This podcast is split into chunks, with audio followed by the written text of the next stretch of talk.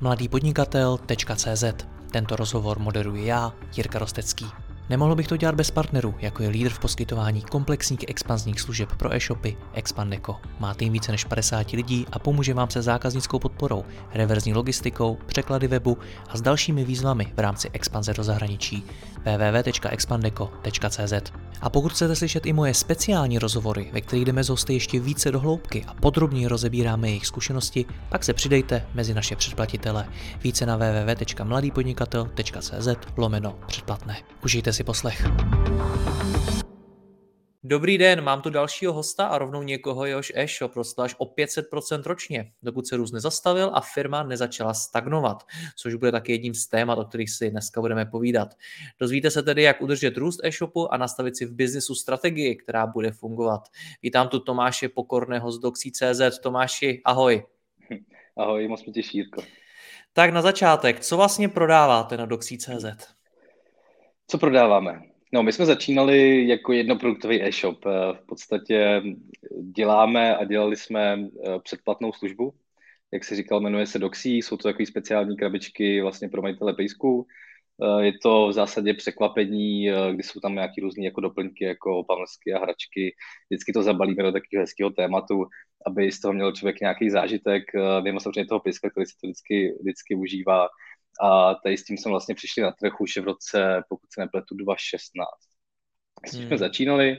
Od té doby jsme samozřejmě prošli nějakými transformacemi, o tom se budeme asi i bavit, předpokládám.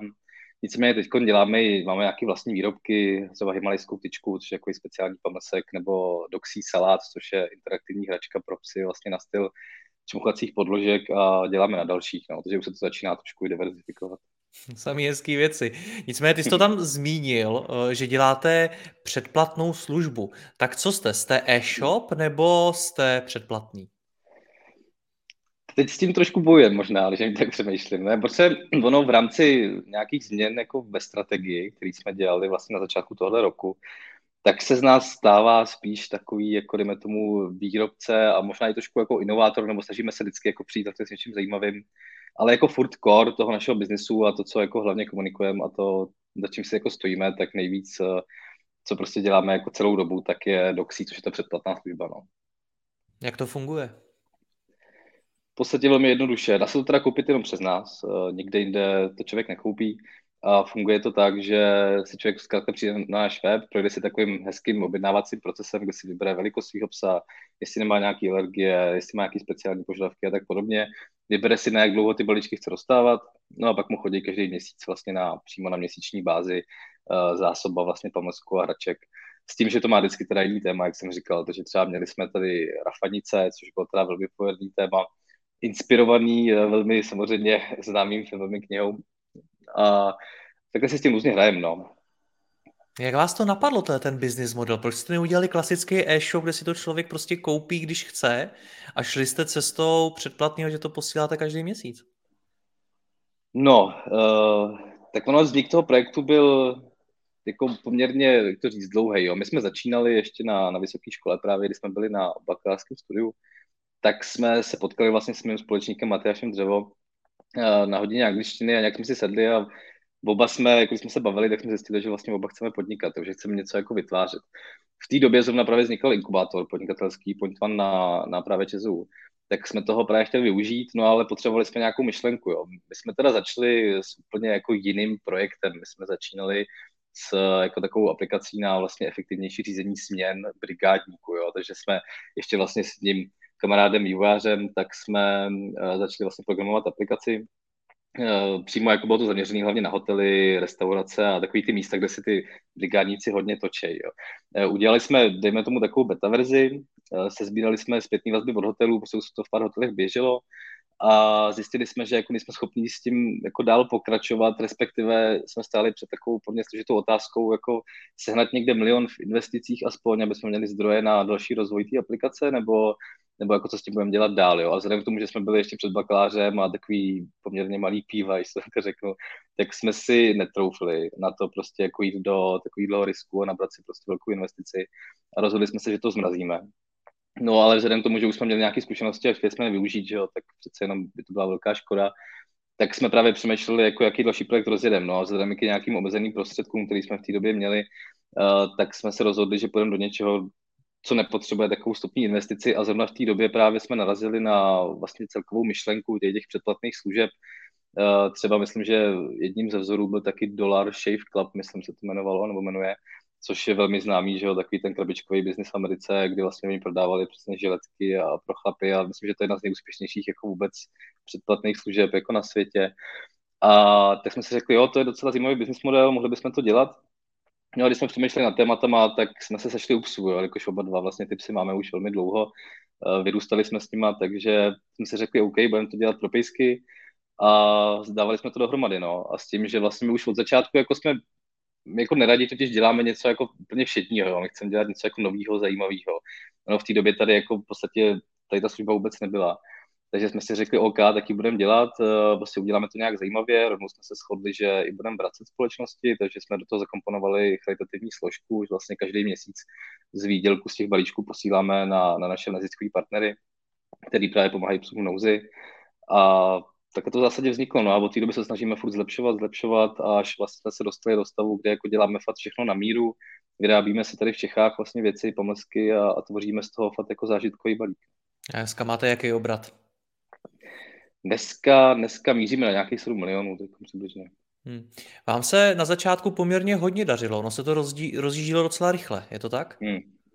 My právě jsme jako raketově rostli, jo, což mě trošku mrzí, můžeme to pak vlastně rozvíct, protože to přesně jsou ty věci, které jsme zanedbali, ale hod nikdo není dokonalý. No. Jako, jako prostě mladý, neskušený jako podnikatele jsme prostě udělali spoustu chyb, to asi čeká jako každýho, pokud nemá nějakého prostě mentora, který ho jako pořádně, pořádně vede už od začátku, což prostě hod může se stát.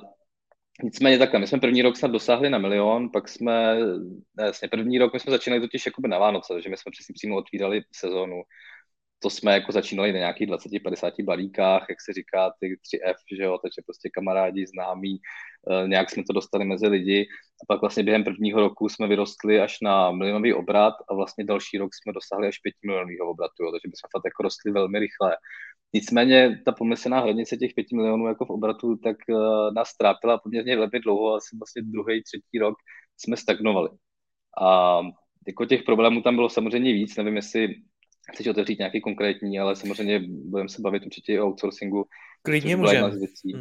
Klidně můžeme, protože my, když jsme se spolu připravovali na této rozhovor, tak ty si mi řekl, že jste vlastně prošli takovýma třema klíčovýma obdobíma. To první mm. období, kdy jste hodně rostli, bylo období, kdy jste si všechno dělali sami. Mm-hmm. To jsme dělali, to bylo takový to krásný růžový období. To, to všechno fungovalo, jak by mělo. Ne, tak my v zásadě v začátku jsme si rozdělili uh, nějaké odpovědnosti, já jsem se staral spíš o ten, jako rád říkám, backend společnosti, což byly hlavně finance, uh, vlastně částečně IT, jelikož jsem vlastně v té době, vzhledem k těm omezeným zdrojům, jak jsem říkal, jako malá firma, prostě začínající, uh, bez žádných úvěrů ani prostě cizí dalšího financování, tak jsme si to všechno stavili sami. Uh, společník se právě staral hodně o ten frontend, jako to marketing, komunikace a tak podobně, zákaznická péče. Samozřejmě jsme nabírali nějaké brigadníky časem, ale jako do té doby, do těch pěti milionů nějaký první dva roky, tak to jako fungovalo. Jo. Měli jsme pár brigádníků, uh, rostli jsme tak nějak jako organicky přirozeně. Já rád jako říkám, že vždycky vlastně všechno přišlo v pravý čas. Jo. My, když jsme řešili nějaký omezení prostoru, eh, jako spousta prostě začínajících podnikatelů, nějakých startupů, jsme začínali v podstatě jako v garáži, když nebyla to ta garáž, jo, protože s pampickama tak, ale měli jsme prostě takovou kancelář místnost, asi bylo, nevím, třikrát tři metry, kde jsme ty balíky balili na zemi, jo, všechny nás z toho balili záda, bylo to výborný a v zásadě jsme jako postupně vždycky do nějakých větších a větších prostorů, až jsme vlastně skončili v Horních Počernicích v jednom skladu. Jmenovalo se to Big Box, pokud si správně pamatuji. Kdy jsme měli něco přes 100 metrů čtverečních, měli jsme vlastní kancelář, ale to byl bohužel začátek té stagnace. No.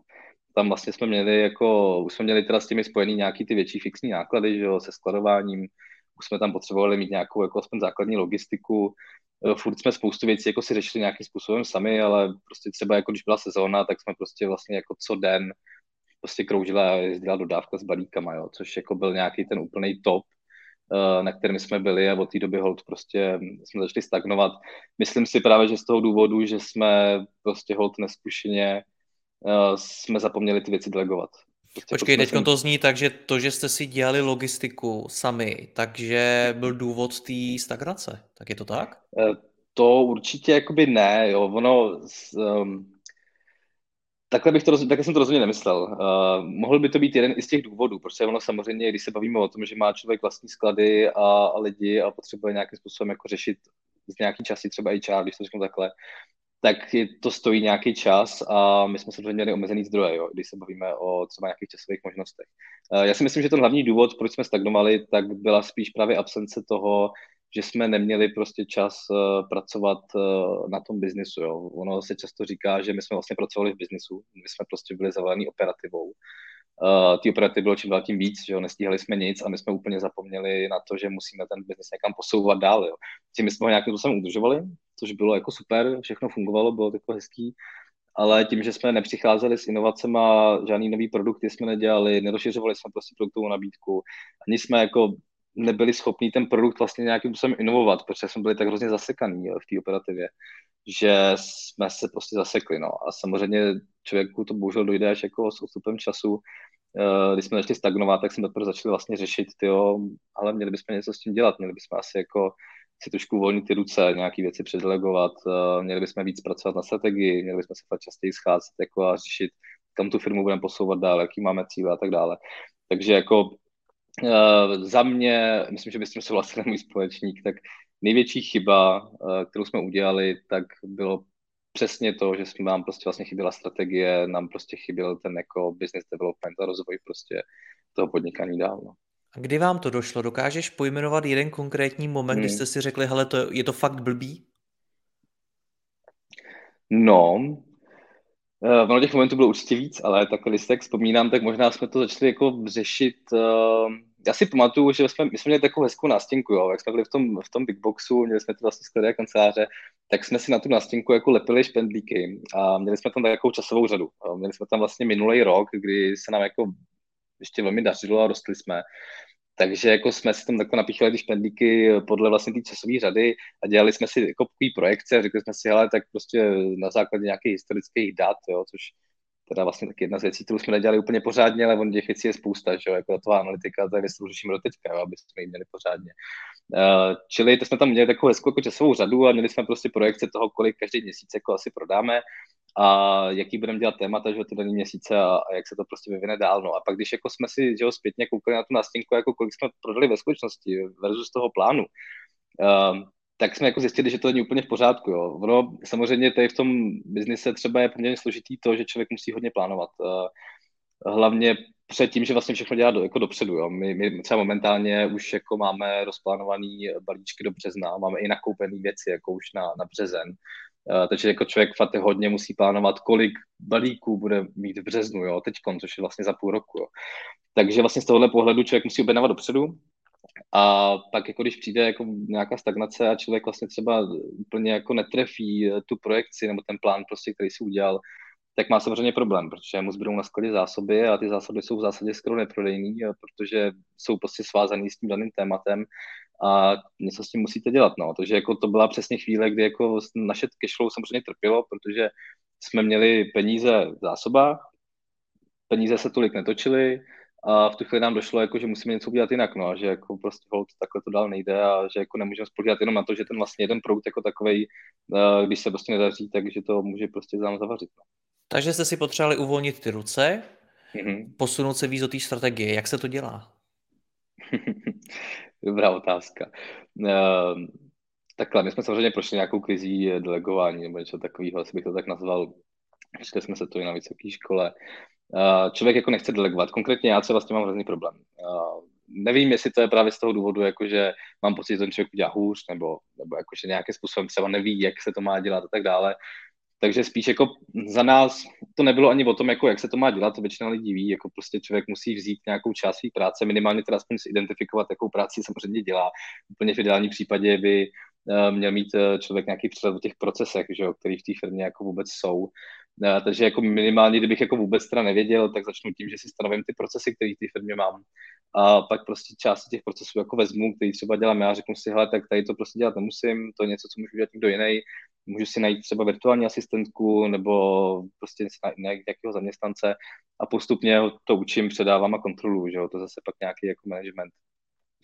Uh, takže v podstatě je to hodně o tom si říct, co hlavně i možná i chci dělat, protože samozřejmě my, jak jsme si prošli vším, od uh, opravdu skladníka až přes prostě řidiče dodávky vlastně, jo, vlastně od, od marketingu přes obchod, logistiku až přes nějaký jako produkt, produkt procurement, jak se tomu říká, prostě řešení jako té produktové nabídky a, a co bude v balíku a tak podobně, tak jsme si prošli v podstatě vším a museli jsme si říct, jako, co teda vlastně chceme dělat, eh, čemu se chceme věnovat víc, chceme jako pracovat, samozřejmě bavíme se o té strategii, takže musíme mít čas na tu strategii řešit, ale taky jako furt si nějaký ty kompetence v té společnosti člověk chce nechat, že. Jako, jako malá firma se to bude znát spousta lidí, uh, nemá člověk prostě peníze na to, aby si najmul jako na každou oblast jednoho člověka, prostě nějakého seniorního už jako sotva. Uh, spíš to řeší tím stylem, že se snaží nějak jako efektivně rozdělit ty zdroje, Jasně. aby samozřejmě všechno ufinancoval. No. Takže my jsme si určili v podstatě, ale uh, budeš se věnovat obchodu, já se budu věnovat tady nějakému, jako dejme tomu IT, ale nejmem si prostě uh, jako nějakého specialistu, prostě tady nám to bude jako posouvat dál. Já budu spíš figurovat jako takový, eh, dejme tomu, jako spíš projekták, který bude řídit nějaký nový projekty, ale bude prostě na to mít aspoň, aspoň outsourcovaný ty lidi, když už ne jako vlastního zaměstnance, pro malou firmu ani nemá smysl, aby měla vlastního, že jako IT, prostě stačí jako specialista na daný obor podle toho, co ta firma dělá a tímhle stylem jsme začali prostě věci předávat profesionálům. Jo. Jako jedna z prvních věcí vlastně byl ten web, protože to mě zabíralo jako opravdu hodně času. Už jsem to úplně nezvládal, hlavně byl problém v tom, že jak jsme jako v rámci té vlastně strategie začali dělat i nějaké další produkty, tak už já jsem nebyl schopný to jako dál rozvíjet a řešit ten web třeba z pohledu UX, tak aby bylo prostě správně. Jo. Ono ve chvíli, kdy máte jeden produkt, tak je poměrně jednoduchý udělat web. Jo. To může být jedna stránka, je to hotový, ale ve chvíli, kdy začnete jako do ten, e- do ten e-shop, když takhle, přidávat jako ty zásoby, které nám třeba zbývaly a najednou tam máte nějaké vlastní výrobky a už to není jenom o tom, že tam promujete jeden produkt a předplatný, ale máte tam i nějaké další věci. Tak jako třeba z pohledu UX, my jsme ten web měli úplně jako strašný, jo, to, to přiznám. Uh, takže jsme si museli najít UXák a uh, to nám vlastně doporučil náš, náš ITák vlastně Václav Grave. Čiž mu velmi děkuju, protože ten, ten náš UXák vlastně Vítě Valka, nezmíním, uh, moc šikovný člověk, tak uh, ten nám vlastně jako to dal poměrně jako dost do půců uh, a od té doby jako se nám zvýšily konverze, zvýšily se nám metriky jako na, na samotném shopu, takže, takže jako opravdu je potřeba ty věci dělat profesionálně, no. Což možná jsem to už zmínil, ale to byl taky takový bod zlomu, kdy jsme se vlastně uvědomili, že nemůžeme všechno dělat sami jako ve stylu toho, že my nejsme na tu danou oblast uh, jako specialisti. Jo. My jsme samozřejmě od všeho věděli něco, ale jakoby sami jsme si uvědomili, že se musíme jako zaměřit na něco konkrétního, co chceme dělat dál, v čem se chceme jako zlepšit, vzdělávat a prostě zdokonalit a že ty oblasti, prostě, kterým ani nemáme jako kapacitu se věnovat, takže musíme prostě předat někomu, někomu zkušenému. Ty, ty jsi tam o tom mluvil, že jste si prošli všema pozicema od, já nevím, mhm. skladníka po marketéra a tak dále.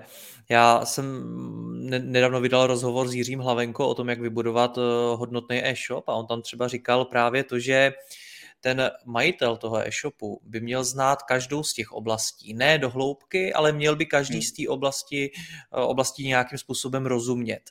Tak považuješ to za chybu, že jste dělali všechno, nebo naopak považuješ to za něco, co tě jako hodně naučilo, dalo ti to větší vhled do toho biznisu, který děláš? Tak rozhodně, rozhodně ano. Možná trošku jiné. ne, takhle, jako já jsem hrozně rád za to, že jsme si prošli vším, že jsme si to všechno vyzkoušeli a ohmatali ale to, co si myslím, že kde jsme mi udělali chybu, je, že jsme to začali jako delegovat pozdě. Jo, to ono, OK, jako, když, když člověk začne jako, jako malá firma s nějakým omezeným rozpočtem nebo i prostě s omezeným cashflow, tak je logický, že ty lidi prostě dělají všechno, jo. ale ve chvíli, kdy už jako Korodně při tom růstu, já myslím, že právě velký problém byl v tom, že my, když jsme rostli, tak jsme nevyužili ty příležitosti. Jo. To byla vlastně ta ideální chvíle, kdy jako uh, počítat s tím, ale daří se nám, prostě měli bychom nebo mohli bychom nabrat nějaký lidi, uvolnit si ruce, posunout to někam dál. A my místo toho, aby jsme vlastně udělali ten shift a vlastně předali tu práci a ty jako třeba i zkušenosti, které jsme získali někomu dalšímu a naučili ho to, tak jsme v tom zůstali a prostě tím pádem jsme začali potom stagnovat, to neměli jsme na to čas. Takže jo, určitě je to dobře. Já si myslím, že třeba kdyby člověk nabíral nového člověka do společnosti, ona i spousta firm to dělá, že jo. Mám pocit, že Lidl, uh, když jako nabírá nového člověka, že ho prožene snad jako celou Českou republikou, jsem si úplně jistý, ale že myslím, že všema pozicema. Uh, rozhodně je to výhoda jako orientace v tom biznisu vidět, jak funguje na každý pozici, takže to bych tak jako rozhodně doporučil. Ale když se bavíme o nějakém tom jako rozvoji podniku, tak uh, prostě je potřeba Jasně identifikovat tu chvíli, kdy už jako je toho dost, no, kdy by člověk měl začít delegovat. No nicméně teda první, čeho jste se zbavili, bylo to IT, najali jste si na to odborníky, co přišlo dál? Pokud se nepletu, tak je takhle, my už jako vlastně i úplně, my jsme první rok vlastně si účetnictví dělali sami, ale to byla výhoda toho, že vlastně moje máma je účetní, takže jsem to měl jako v podstatě velmi blízko. Ale jak to je, když ti máma dělá účetnictví? Uh, jsem neslyšel, mluvám se. jaký to je, když ti máma dělá účetnictví? Jo, výborný, protože tak ona teď vlastně jsme na tom tak, že my to sice máme outsourcování jako u firmy, ale u firmy mého kamaráda pracuje tam jako moje aktuální snoubenka, takže ono, ono furt to nějak tak máme Může být ještě horší. občas, to, občas se přiznám, že to není úplně jednoduchý. Uh, občas se jako dohadujeme o tom, že já mám něco dodat a nedodám, že klasika, nebo zase něco potřebuju a nemám to. Ale to jsou to, jakoby funguje nám to dobře, takže to si rozhodně, rozhodně nemůžu stěžovat. Ale abych se vrátil k tomu, vlastně já jsem v zásadě jako si to dělal nějakým způsobem sám, částečně, ale měl jsem tam prostě tu mámu, která mi jako s tím pomáhala, uh, radila mi a prostě mi to dávala jako dohromady, aby to bylo všechno v pořádku. Uh, nicméně to byla vlastně jedna z prvních věcí ještě vlastně před, před tím IT, který jsme outsourcovali, ale to jako dělá většina firm. Já neznám moc firm přímě jako malých, Jasně, co dál? Si, si dělali sami. Uh, jeden jako z největších vlastně skoků, který jsme udělali, tak uh, to byl outsourcing logistiky kdy jsme právě, eh, jak asi posluchači jako vás právě znají, tak jsme přišli ke Skladonu. Ono v tu chvíli Skladon úplně začínalo, jo. to byla taková poměrně náhoda, protože my jsme si docela dlouho s tou myšlenkou hráli, Uh, právě z toho důvodu, že jsme byli trošku otrávený vlastně tou logistikou a ono tam teda bylo víc fakturů. Jo. Jeden z nich samozřejmě, jak jsme se o tom před chvílí bavili, byl ten, že jsme si uvědomili, že potřebujeme prostě uvolnit ty ruce a že jsme řešit, hele, co můžeme jako outsourcovat. Samozřejmě logistika byla jedna z těch věcí, která byla docela náročná. Uh, to se, se nemusíme nic nalhávat, prostě logistika jako je, je, je děsná v tomhle skladování všechno a evidence a jako ještě jako lidi a to prostě člověk jako nechce, nechce řešit úplně vždycky. Um, No a právě my jsme jako začali hledat uh, nějaký společnosti, které by nám to jako poskytovaly, ty služby. Akorát, že problém byl v tom, že to bylo strašně drahé. Uh, ještě když se tomu vlastně vrátím, byl tam ještě jeden faktor, který taky byl velmi jako uh, silný. Na mě teda tolik nepůsobil na mého společníka moc. Jo. My jsme v těch prostorech neměli v podstatě okna, my jsme tam měli takový, takový ty malinký okýnka. Moc tam nesvítilo světlo a bylo to trošku depresivní. Jo. Ono v létě tam bylo strašný vedro a v zimě tam asi byla strašná zima. Jo. My jsme tam jako si nanášeli nějaký přímotopy, aby jsme tam jako nezmrzli, ale vzhledem k tomu, že tam vůbec nebylo světlo, tak my jsme byli vlastně celý den zavření jako jak v garáži, prostě ve sklepě, jo, někde v nějaký kopce. Což teda jako ono má vliv pro něj na tu produktivitu ve výsledku, jo. takže on nám to jako škodilo ve více věcech. A jeden vlastně z důvodů, kdy já jako, když eh, tomu se vlastně dostanu, ty logistiky, když máme nějaký fixní že jo, vlastně náklad spojený s tím skladem a třeba zrovna stagnujeme, tak se nám vlastně zvyšuje i uh, poměrovně vlastně ten náklad na ten jeden balík, uh, což taky nebylo úplně příjemný. No, uh, nicméně právě měli jsme problém s cenou. V té době vlastně my jsme spolupracovali s Patrikem, Patrikem Babincem, ještě vlastně v jiné firmě, kdy jsme vlastně dávali dohromady nějaký produkt vlastně do našich balíčků. A on nás právě oslovil s tím, že zrovna vzniká jako skladon, když jsme si řekli, hele super, my tady to zrovna řešíme, jako budeme hrozně rádi, když nám pošleš nabídku, zatím jsme neměli moc dobré zkušenosti a musím teda říct, že jako v té době nás to dost překvapilo, protože jako Skladon byl jeden jako z mála z toho, co jsme jako zkoušeli a hledali, uh, jako nákladově poměrně jako rozumný, když jsme to srovnávali právě s uh, jako náklady na vlastní logistiku lidí a tak podobně, tak to vycházelo poměrně jako dobře. Jsme si řekli, hele, tak jako asi do toho půjdeme tak jsme se rozhodli, že pustíme sklady a šli jsme prostě outsourcovat logistiku. No. Samozřejmě jako výhodu to, teda nevýhodu to mělo takovou, že ten sklad je jako v Ostravě, respektive u Ostravy, konkrétně v Mošnově, což je docela daleko z Prahy, že jo. My, my jako prostě celou dobu jsme podnikali v Praze, ale jako řekli jsme že to zkusíme a šli jsme do toho, no. No to má jako svý výhody, nevýhody, můžeme když tak hodně rozebrat, jestli... jestli My můžeme, hodně, přijde hmm. mi, že hodně e-shopů se bojí tu logistiku outsourcovat. Tak jaký to je, když ji outsourcujete? přemýšlím, jak to říct, ale z začátku to byla trošku bolest. Kvůli procesům. Jo. Ono chvíli trvalo, než se na, procesy nastavili. Je to i způsobený tím, že my jsme poměrně dost specifická služba, prostě předplatné balíčky, hodně se tam dělá kompletace, jako je, tam, je tam trošku jiný proces než u klasického e-shopu, kdy jako přijde objednávka, vyrazí picker, napikuje prostě věci, zabalí to a, a, a jde to pryč. Jo. Vzhledem k tomu, že těch balíků jako máme nějaký poměrně jako v té době, i teď máme jako nějaký slušný objem, je potřeba to předkompletovávat, ty lidi si do toho třeba pak ještě dokupují nějaké věci, ten balík má jako jasně daný nějaký vzhled, jo, je v tom určitý takový papír jako vložka, je v tom nějaký dopis a celkově to takový trošku se s tím jako snažíme hrát, takže tak jsme to složitější. No a když jsme právě začínali, tak než se nastavily ty procesy, tak to jako trvalo asi měsíc, dva, kdy Uh, prostě jako jsme fakt jako byli trošku jako vynervovaní z toho, jo, prostě samozřejmě v rámci customer care, kterou jako máme vždycky a asi nikdy jako nepustíme, to ještě nevím, uh, tak jsme jako řešili hodně problémů.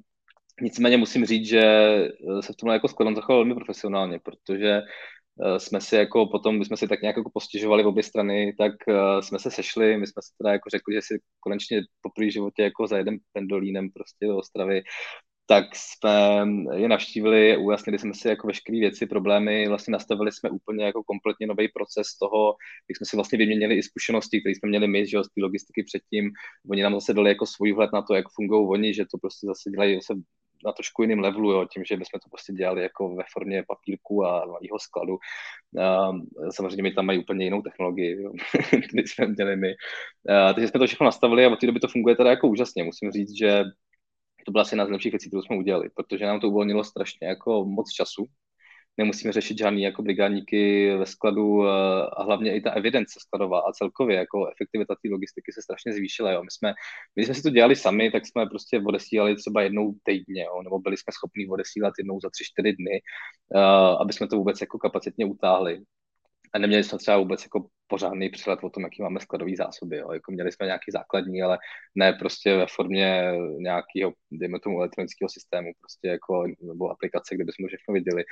A vlastně od té doby, co jsme to outsourcovali, tak jako jsme byli schopni to automatizovat, což je jako věc, kterou bychom sami nikdy jako nedali dohromady, už jenom z toho důvodu, že ta technologie jako něco stojí a to bychom jako nikdy z našich jako nějakého cashflow nedali dohromady. Jo. Má to samozřejmě nějaké nevýhody, teda mimo těch výhod, jako asi bych, takhle, možná když mluvit o těch výhodách, uh, tam je třeba super ta škalovatelnost, jo, protože my vlastně tím, že jsme my jsme měli jako poměrně omezený, jo. třeba v sezóně, kdy jsme měli vlastní sklad, který měl nějakých přes těch 100 metrů, tak jsme naráželi jako hodně na, na problém právě s, s rozlohou toho skladu, protože my jsme prostě najednou měli odeslat během, prostě třeba konkrétně na Vánoce, jo, to je vždycky jako největší sezóna, tak jsme měli odeslat prostě tisícovky balíků a teď jako jsme, my jsme ten systém podle mě měli docela dobře, jo, takový ten jako do kruhu, že tam asi se to zboží vždycky takhle putovalo. Nicméně prostě my jsme nebyli schopni zabalit jako těch balíků víc, jak myslím, že pár stovek a možná ještě trošku více, jestli si nepamatuju, aniž bychom jako je nemuseli nějak vyexpedovat a zároveň jsme nemohli balit další. Takže my v zásadě jako jsme tam potom docela bojovali s tím, že jsme jako naráželi na denní kapacitu toho, kolik jsme toho schopni vyexpedovat a ještě se nám to tam pletlo a museli jsme to průběžně jako odvážet prostě v dodávkách jako pryč a jako když se na to vzpomínám, tak to byl docela problém, jo, v té hlavní sezóně a člověk prostě kvůli pár měsíců jako nepůjde do většího skladu, že to nedává smysl. Takže třeba školovatelnost jako outsourcingu je super, protože tam jako je jedno, jestli těch balíků máte 100 nebo, nebo 10 tisíc, prostě když je správně nastavený proces, uh, tak to prostě vždycky ten sklad vyexpeduje jo, a poměrně bez nějakých větších problémů. Uh, co bych jako vzal jako, nebo beru jako jednu zase ze super výhod, tak je rozhodně vlastně jako změna nebo transformace těch fixních nákladů na variabilní. Jo. Protože my jsme měli prostě jasně daný nájem uh, a nějaký prostě, dejme tomu, brigadníky zaměstnance a to jsme prostě museli platit, ať jsme těch balíků měli 100 nebo 5 tisíc, to už je potom jedno. Uh, ten outsourcing má výhodu v tom, že vlastně trošku ty variabilní. Jo. Kolik toho máte na skladě, tolik platíte, kolik toho vyexpedujete, tolik platíte. Čili jako v tomhle tom je to taky super. A celkově právě to, že má člověk volné ruce a je schopný třeba na to navázat nějaké automatizace, jako přes API třeba propojit vlastně e-shop se skladem a ty objednávky chodí automaticky do skladu, expedou se ten samý den, jo, to, to, je, to je super, že jo. Zase samozřejmě všechno má jako druhou stranu mince, jo. My jsme hodně bojovali, nebo nějakým způsobem jako s tím bojem do teďka, my se snažíme fakt eh, ten zákaznický zážitek dělat co nejlíp. Jo. Takže jsme se vždycky, jako dělali jsme třeba to, že jsme podepisovali ručně prostě každý dopis a snažili jsme se jako co nejvíc prostě ten balík customizovat pro toho zákazníka a co nejvíce přiblížit těm lidem. Uh, což samozřejmě prostě třeba u toho outsourcingu je problém, protože tam prostě tady od jako možnosti se s tím jako extrémně hrát a piplat se s každým balíkem, psát vzkazy prostě na, na, na jednotlivé zásilky, jako to jako trošku odpadá, jo. Což si myslím, že je škoda.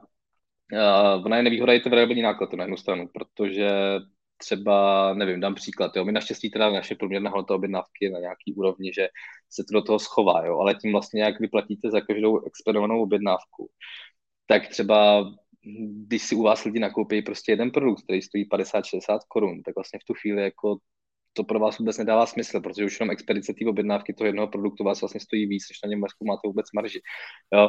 Takže samozřejmě člověk musí třeba se zamyslet nad tímhle. Jo. Pokud je začínající firma, která má jako, nebo prodává prostě produkty, které jsou levné, ale lidi je kupují po jako jednotkách kusů, tak bych eh, se samozřejmě zamýšlel nad tím, jestli vůbec to řešení má smysl, protože v tu chvíli jako se jim to nemusí vůbec vyplatit. Jo. Uh, čili takhle, je to, člověk s tím musí pracovat a Jasně, počítat no. samozřejmě, no, to, to je jako jasný. Hmm. Já mám mimochodem ještě poznamenáno, že vy jste podobný problém měli i s marketingem, že vy jste ho měli strašně nekoncepční a neměli jste v něm právě nějakou ucelenou strategii a podobně. To bylo taky proto, že jste uh, byli v té operativě? No, myslíme si, že ano, ale takhle, nám ten marketing fungoval jako skvěle. My jsme, my jsme začali, uh, my jsme v podstatě vyrostli na Instagramu. Jo, to, to můžu říct takhle jako na, na plnou bůj, takhle my jsme to, když ho chytli včas. My vlastně v tom roce 16-17, tak byl Instagram teprve na sestupu. A to možná mi to přijde, že teď je to jak TikTok, jo, možná v podobné fázi, který byl předtím Instagram. Uh, tak uh, vlastně v tu chvíli jako my jsme dělali přesně jako různý spolupráce s influencerama, kde ještě v té době jako bylo reálný uh, s někým jako vybartrovat třeba balíček prostě za, za nějaký příspěvek, to v dnešní době už je velmi jako raritní. Uh, prostě budovali jsme tam tu komunitu, hodně jsme se s těma lidma psali, hodně jsme ty lidi znali osobně, jsme s nimi volali, Facebook samozřejmě to jako taky jeden z našich hlavních kanálů. A to jsme vlastně, to dělal vlastně můj kolega, ten, ten prostě toho vždycky bavilo, že se tomu věnoval a nějak jsme to jako organicky jsme to prostě vyvíjeli dál a dál, jsem tam jsme jako měli nějaký sponsorovaný příspěvky a tak podobně. Ale jako to v té době to fungovalo krásně, jo. Uh, ale ono samozřejmě všechno se nějak vyvíjí, prostě za nějaký ty dva, tři roky už jako ten Instagram přestal být prostě tak výkonný, najednou už jako nám ty spolupráce nefungovaly, uh, začalo to být poměrně drahý, a vlastně v tu chvíli jsme jako začali řešit, OK, musíme ten marketing trošku jako dělat jinak a vohnout. A to byla i vlastně chvíle, kdy jsme zahledávali pomoc agentury, protože jako tam zase končila nějaká, dejme tomu, ta, ta schopnost jako toho samotného člověka to řešit, protože to už se pak bavíme o tom, že marketing jako takový je prostě strašně, že jo, taky obrovský, jako když se bavíme o content marketingu, ne, výkonnostní reklamě, prostě dalších, dalších jako spousty věcí, RTB a tak podobně, nemůže to dělat jeden člověk. Takže jsme začali řešit prostě, že bychom to potřebovali taky outsourcovat. A hlavně tím, že vlastně jako Matyáš, jako můj kolega, tím byl taky jako extrémně zasekaný a samozřejmě to nebyla jediná věc, co v té době dělal, takže jsme to prostě potřebovali taky posunout dál. No. Tam teda bohužel musím říct, že se nám to úplně nepovedlo.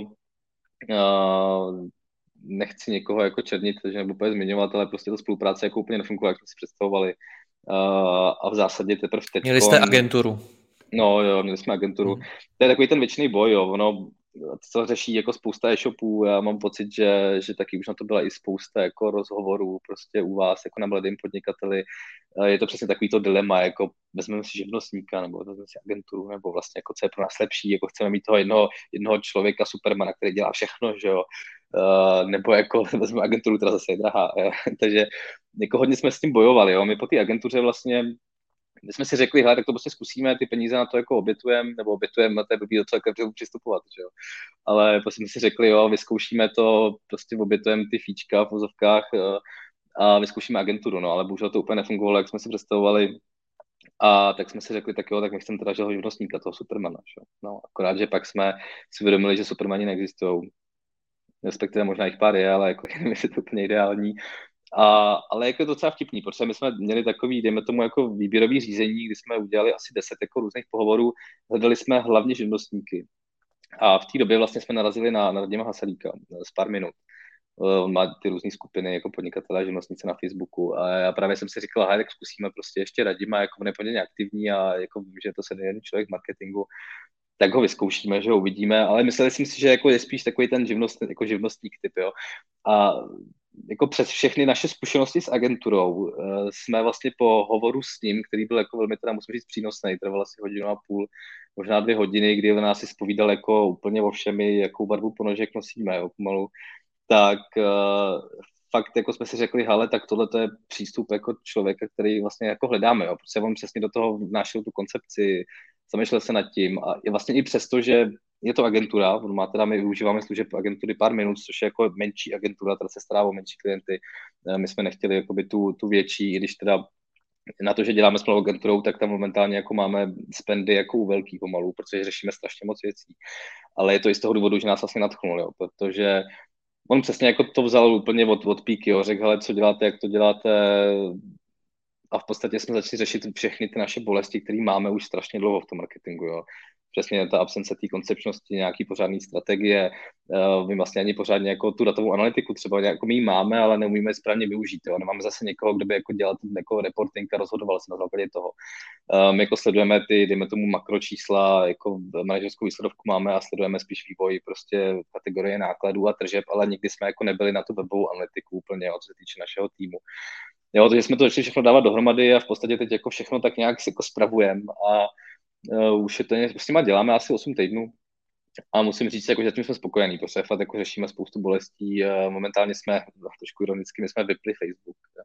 Po, po pěti, šesti letech našeho fungování máme vypnutý Facebook, jakože tam nemáme vůbec momentálně žádný sponsorovaný příspěvky, uh, protože ho jako zrovna nešel, no, nefungoval. Zapneme ho zase na sezónu, ale Uh, jako dávají nám to dohromady hodně, jako nastav, ty procesy s nimi fungují a musím říct, že teda máme konečně jako hmm. pocit, že jsme našli někoho, s kým spolupráce jako bude dávat smysl. No.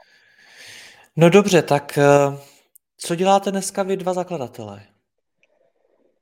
No, uh, teď děláme to, to se nás baví, co jsme dělali vždycky teda, ale už se to hodně jako vykrystalizovalo. Třeba momentálně, jako my už jsme úplně pustili uh, jak to říct, no, jako ten jako marketingovou část máme teda jako naši jako výbornou kolegyni, tu máme strašně rádi, máme teda rádi obě dvě, jo, máme dvě, ale uh, to se nám stará, jako by to je takový, jdeme tomu, marketingový specialista slash projekták, my se s ním snažíme jako vychovat spíš do budoucna nějakého, jdeme tomu projektového manažera, uh, co týče marketingu, ale to se nám jako mentálně stará, to je taková spojka mezi agenturou a, a vlastně naší firmou, plus vlastně customer care, to si furt držíme u sebe, jinak vlastně všechno, jako jsme se bavili, máme jako outsourcovaný a my dva teď v zásadě jako spíš, samozřejmě řešíme tu strategii, hodně řešíme jako development.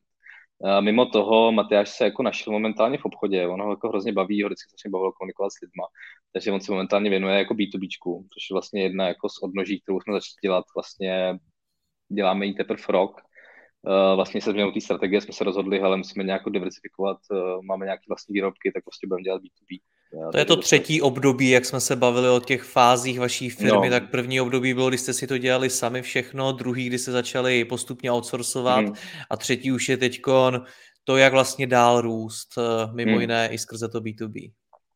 No, takže to momentálně se věnuje hlavně tomuhle kolega a je aktuálně jako furt nějakým způsobem řeším ty finance, jo. snažím se prostě mít přehled, uh, nějakým způsobem pracuji na té manažerské výsledovce, snažím se jako analyzovat, uh, vyhodnocovat prostě jako jak se nám dařilo, nedařilo, tak podobně proč.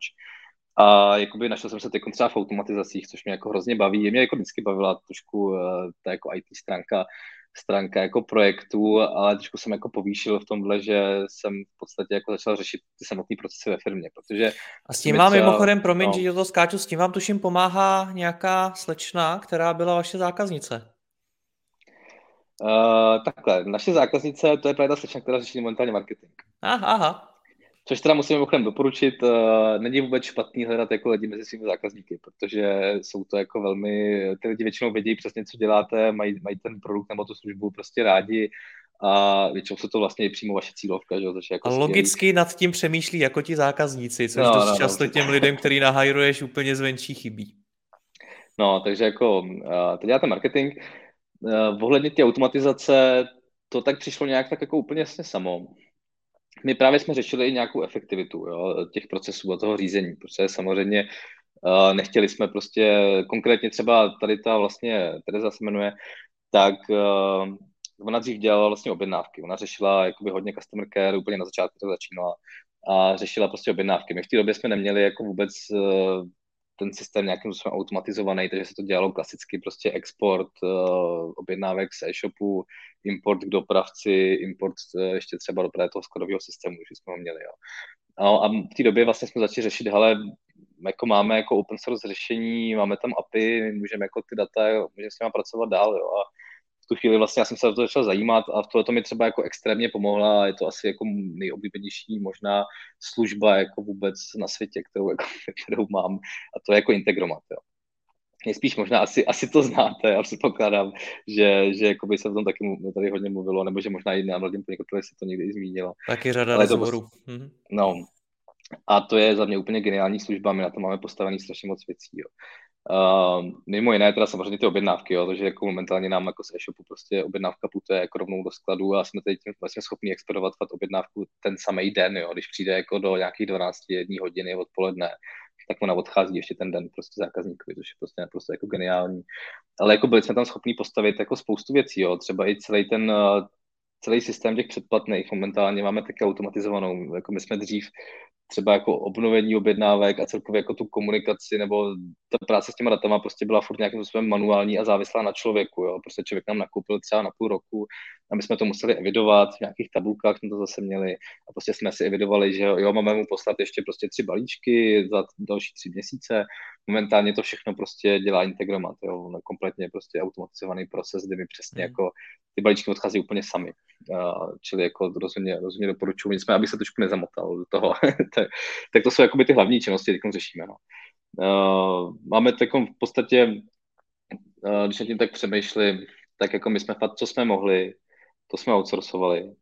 Uh, nechali jsme si takový ty jako hlavní činnosti, které jako já, já vnímám, uh, takže je to hodně i o té komunikaci s lidmi, takže furt jako děláme produkty, máme teda právě druhou kolegyni Luci, která si nám stará komunikuje s těma vlastně našimi vlastně výrobci a partnerama, který, který nám vlastně dávají dohromady a pomáhají nám ten balík jako udělat takový, jaký chceme, aby byl, prostě aby byl jako složitý, teda složený z prostě kvalitních věcí a vyrobených právě tady v Česku.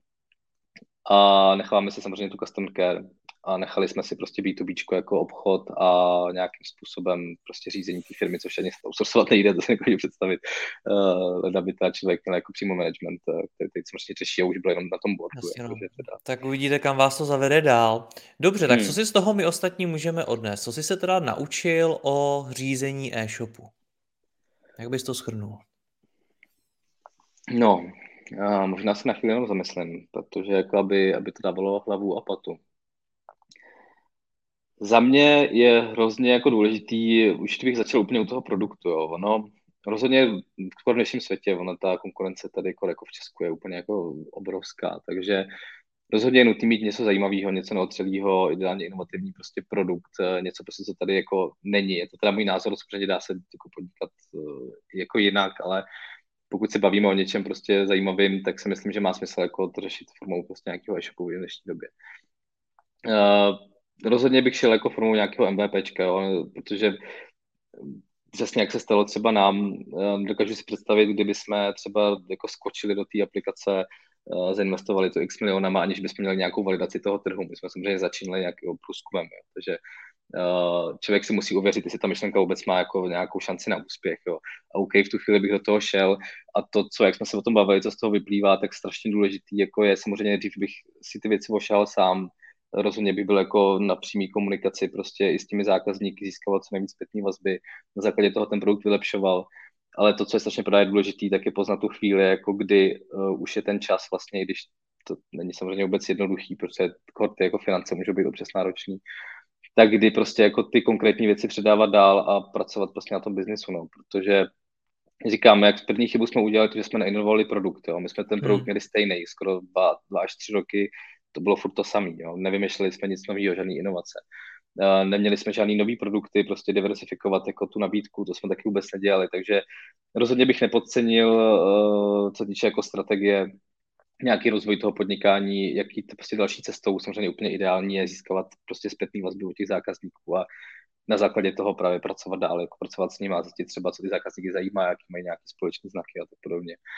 No, to je takoby určitě, jako, určitě doporučuji outsourcing. Myslím si, že to má smysl, ale záleží, co děláte. Jo. Ono, pokud by člověk třeba dělal chemii, jo, já vlastně mám ještě můj táta ten podniká v chemii, takže já se tam jako lehce angažuju, tak samozřejmě to je výroba a distribuce chemikálí. Jo. Uh, tam prostě jako outsourcovat sklad bych asi nedoporučoval, protože to jako asi nechcete. Um, ale Můžeme se s jako... zeptat, jestli by na to měli. no, takže jako jsou věci, prostě, které ani nejdou jako řešit takhle. Ale jako pokud můžete, tak bych to rozhodně doporučil. Rozhodně bych se nebránil ani virtuálním asistentkám. Myslím si, že je to dobrá cesta, jako když tam žádnou nemáme, ale teď vlastně poprvé, uh, vlastně první měsíc uh, v rámci agentury těch pár minut, tak máme vlastně krucej aktuální asistentku na, na nějaký prostě z těch činností, které jako s nimi řešíme. Takže vlastně úplně poprvé, ale jako prostě člověk si ty ruce musí uvolnit a musí to nějak posouvat dál. No. A rozhodně bych se nebál toho, že jako je úplně normální prostě u jako, jako začínajících jako firm nebo začínajících podnikatelů, že tu strategii prostě udělají blbě. Jo. My jsme první rok uh, strategii prostě neudělali nejlíp a za rok jsme zjistili, že to nebyla správná cesta a jako prostě člověk se musí zvednout, uh, strategii změnit, uh, hlavně pochopit, proč ta strategie byla špatná, proč nefungovala a prostě jako jít do toho znova. No. A takže jako rozhodně ten rozvoj jako biznisu je strašně důležitý a to prostě nikdo nemůže zanedbat, protože to prostě byla přesně naše chyba. No. To... Tomáši, já ti moc děkuji za zkušenosti, hmm. za rozhovor, měj se hezky, ahoj. Taky, díky moc. Děkuji vám za poslech tohoto rozhovoru a zvu vás i mezi naše předplatitele. Tvořím pro ně speciální rozhovory se zkušenými podnikateli, manažery, freelancery a dalšími profíky ze světa biznesu. V tématech jdeme ještě hlouběji a připravujeme pro vás konkrétní praktické zkušenosti z podnikání. Snadno tak objevíte cené zkratky a informace, které vám pomohou ve vašem biznesu. Více zjistíte na www.mladýpodnikatel.cz lomeno předplatné. Děkuji vám a zase někdy naslyšenou. Jirka Rostecký.